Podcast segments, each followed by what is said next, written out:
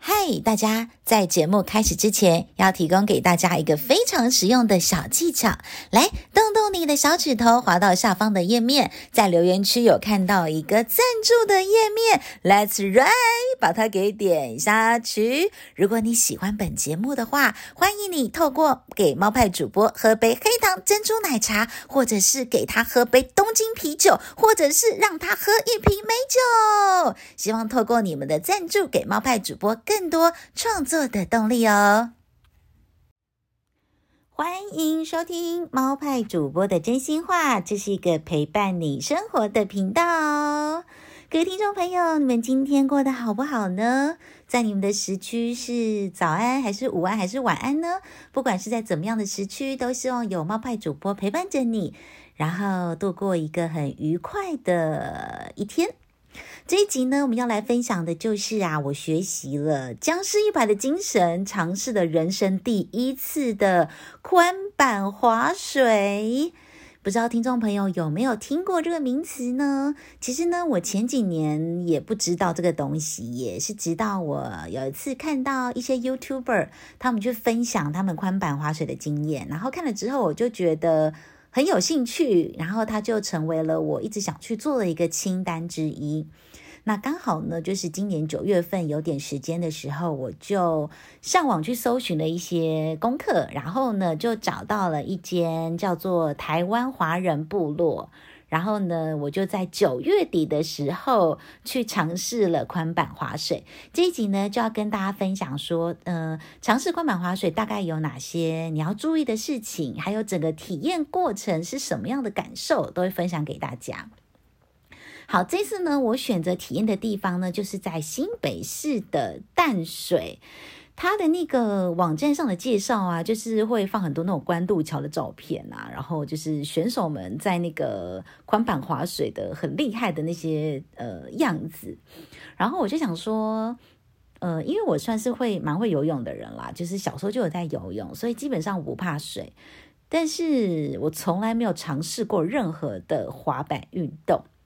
所以其实要去的时候，我还是有点小紧张。但总之呢，到现场的时候呢，他会要求你说，呃，预留三十分钟在岸上学习的时间。那实际上我自己感觉可能没有那么久诶，我觉得我顶多可能花个十几分钟在岸上讲解之后，就实际开始坐船，然后就下去体验了。所以那前面的时间可能每个人因因人而异啦。如果教练觉得他教的好像差不多，你可能理解的差不多，可能就会还蛮快就结束了上面那个岸上教学的部分。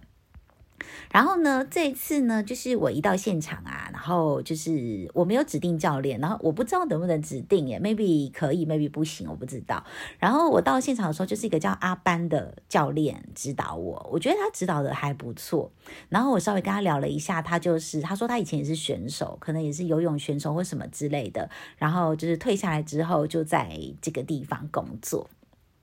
然后呢，首先进行岸上教学的时候，我印象很深刻的是，他特别问了我两个问题。第一个问题就是说，哎，你有玩过任何的滑板运动吗？那没有，真的没有玩过任何滑板运动。在第二个问题是，你怕水吗？我说应该算不怕。我觉得这两个问题其实真的蛮关键的，因为等到你到时候真的直接下水的时候啊，你就会知道为什么教练要问你这两个问题了。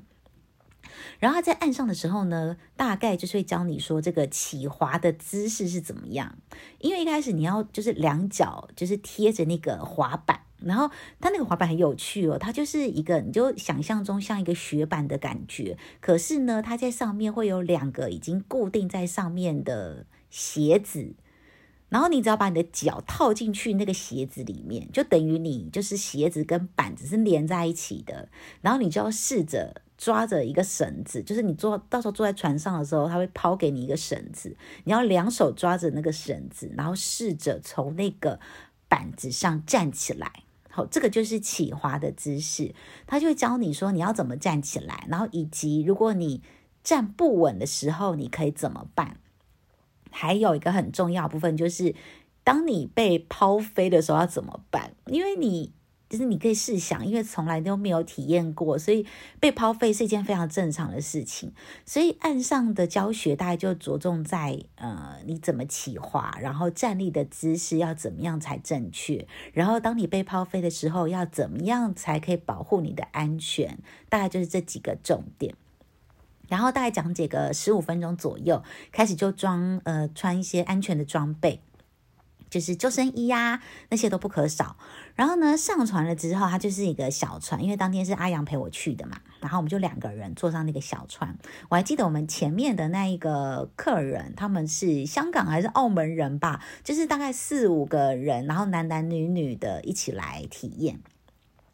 然后感觉蛮好玩的，就他们体验完之后，就换我们坐那艘船上去。然后呢，教练会先开到关渡大桥附近，然后呢，他就会让你下水。然后紧接着就是你要去消化一下刚刚他在岸上告诉你的一些 paper 这样子。然后我觉得一开始啊，就是呃，其实最难的，教练说最难的就是你要从那个滑板上起来，这是最困难的。然后这个最困难的点是在于，你除了你的核心，你就是你的肚子的核心要用力之外，你其他的地方都不要用力，其实是最容易起来的。然后反而呢，我自己的经验是我前面几次其实是容易起来的，因为不用力，在前面几次是比较容容易知道的事情。但反而你一开始，你开始有了几次就是真的滑呃宽板滑水在水面上滑的经验的时候，你就会越来越想要想要赶快站起来，然后赶快体验到你刚刚已经做得到的地方。因为它大概的步骤就是你你会先你的身体。会贴着你的水面嘛，然后你的手会抓着教练的给你的那个绳子，然后那个绳子呢，就是绑在，就是它是依附在那个船上面的，所以当船移动的时候，你也会跟着移动，就让船的动力，然后带着你移动的概念。好，所以呢，你一开始大概还比较可以抓得到那个感觉，因为你一开始没没办法想那么多嘛，反正就是教练一个口令就一个动作。然后当时我们就还戴着一个安全帽，然后那个安全帽里面就是有那个像扩音器，就是你耳朵会听得到教练给你的指令。不然其实你跟船有一点距离，如果教练只是用吼的，其实你还是会听不清楚他在讲什么。所以这个设备我觉得还蛮不错的。然后就是跟着那个耳机里面的指令一步一步做。然后呢，最重要的就是拿你的手要打直，不要出力，但是你的核心要 hold 住。这件事情真真的有点困难。然后到第一个这个部分你，你你克服了这件事情之后啊，开始第二个比较恐怖的感觉，就是因为它那个船的速度会越来越快嘛，它才带着你起滑。然后你在滑滑的时候，你就会感受到那个速度越来越快，你会开始有一种。就是会被抛飞的恐惧，你会开始有点害怕，然后这个是你第二个要克服的恐惧，然后再来第三个，就是因为很久没有运动，所以你的核心就是有点弱，然后这个运动啊，这个宽板滑水啊，非常需要你肚子的核心的力量之外呢，你的大腿的力量，还有你的手手臂的力量都非常的重要。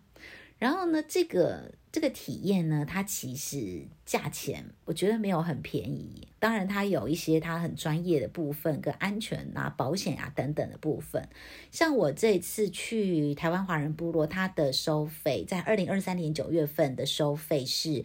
一个人一千七百块。然后呢，体验的时间呢就是二十分钟。那这个二十分钟是实际下水的时间，并不包含在岸上教学的时间。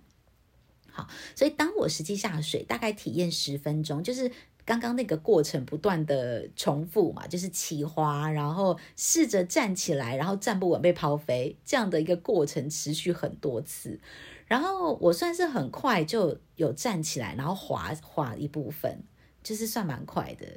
就是后来就是教练有称赞说，哎，蛮有天分。可是我觉得我到了十分钟，我只是在水水水面，就是就是在那个淡水河里面玩了十分钟，我整个人就是精疲力尽到一个极致哎。因为到后来啊，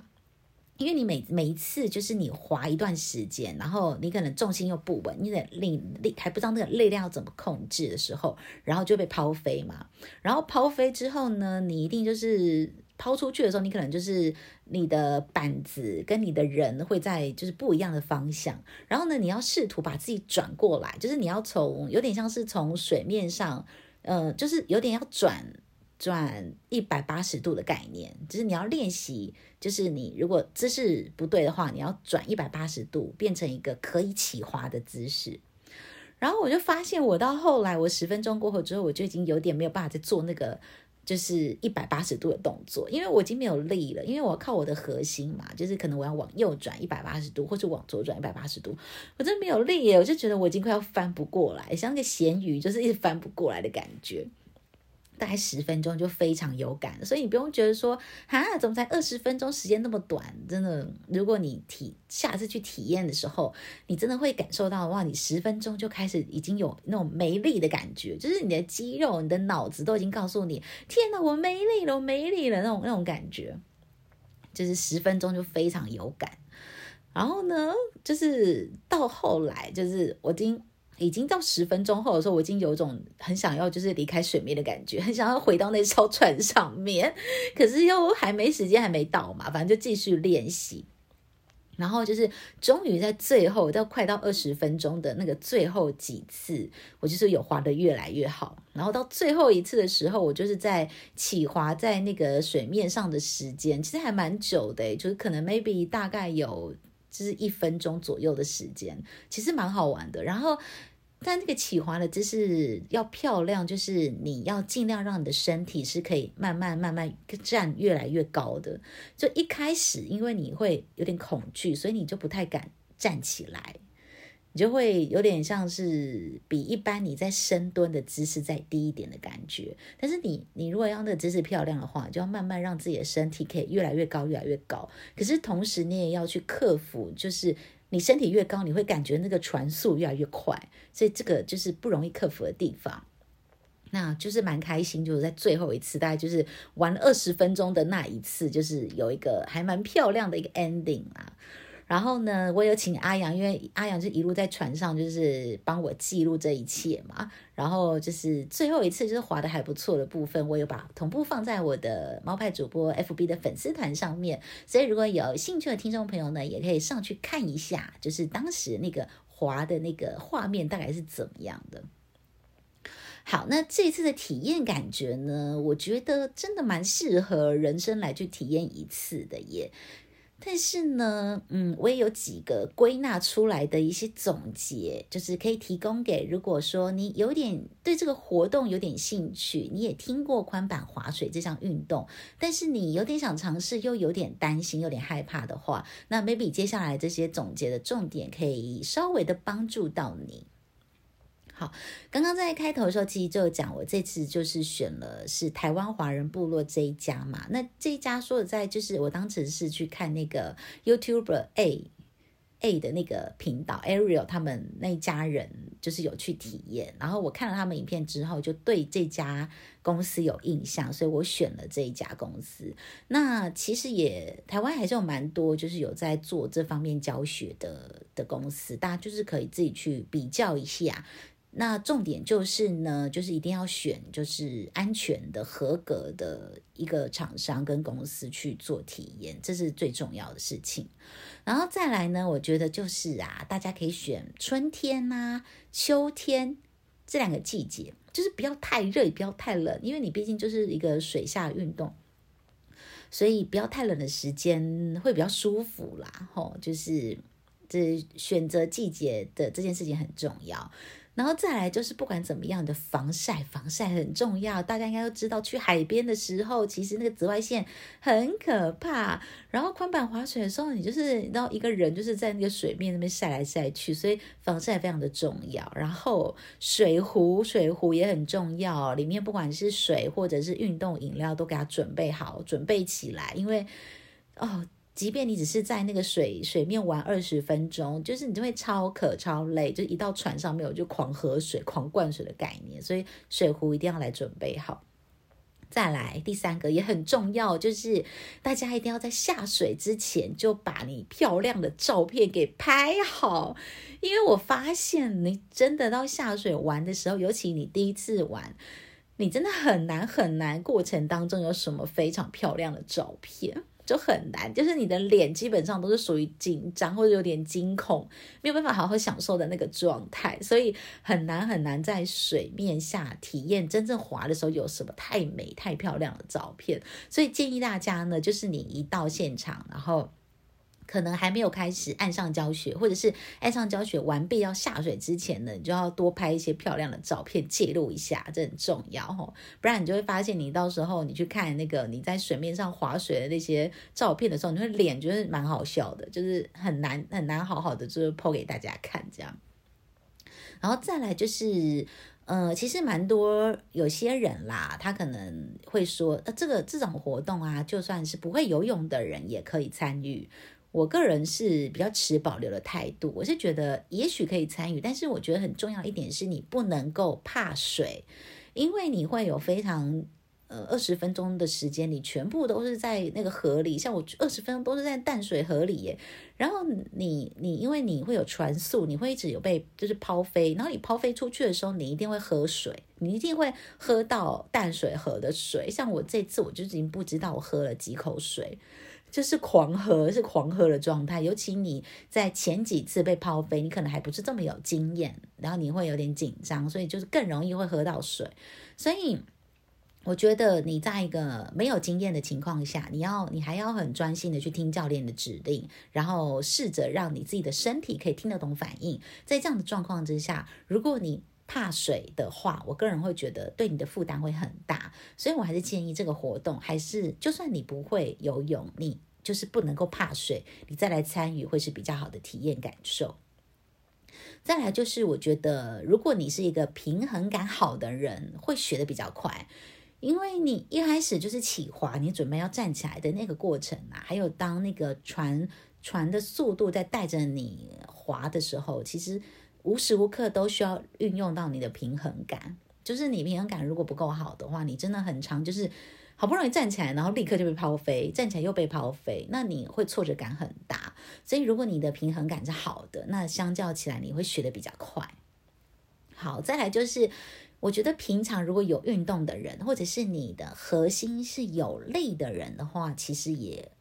嗯，也可以帮助你在宽板滑水的运动可以获得比较好的体验感受，因为整场这个体验当中啊，核心的力量就是真的太重要了。就是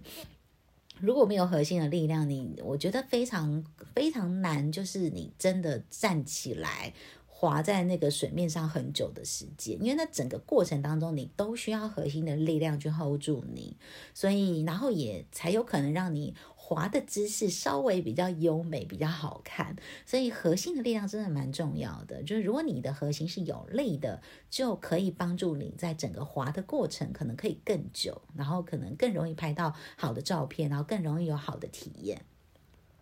好，总结呢，我觉得它就是一个人生没尝试过可以体验过一次，但是同时啊，安全啊等等方面，刚刚的注意事项大家也要。呃，可以思考一下，然后评估一下，然后就可以去进行。然后很好玩的是隔天呐、啊，我就是一直在好奇，因为我就想说，我一定知道我隔天一定会很酸痛，但是我不知道我酸痛的程度会到哪里。就是不知道听众朋友有没有这样的经验，就是有时候你可能。呃，你前面有曾经做了一个比较激烈的运动，就是你你就可可预见的隔天知道自己会酸痛，但是你可能不太确定那个酸痛指数是一到十分的几分。然后我本来以为想说，我体验完宽板滑水。加上我已经好一阵子没有运动，我可能隔天的酸痛指数 maybe 可能可以到个七八分吧，我自己是这样评估的。然后哎，结果隔天其实没有我想象中的这么累耶，可能大概四分五分的程度吧，就是还可以接受，不会太痛苦的程度。但是呢，我跟大家分享就是大概会有哪些酸痛的部位。我发现我隔天最酸痛的第一个地方就是我的肩膀到我的背部，所以可见就是我还是蛮紧张，然后我就是花了非常多的力气在抓那个绳子，对，所以就是我的最酸痛的部分反而是我的肩膀到背，然后再来第二个酸痛的地方呢，就是我大腿的前侧肌。因为你所有要起滑的姿势，还有你真正在滑行的过程当中，你的大腿的力量都会用到非常非常的多，所以我第二个比较酸痛的地方就是我大腿的前侧肌。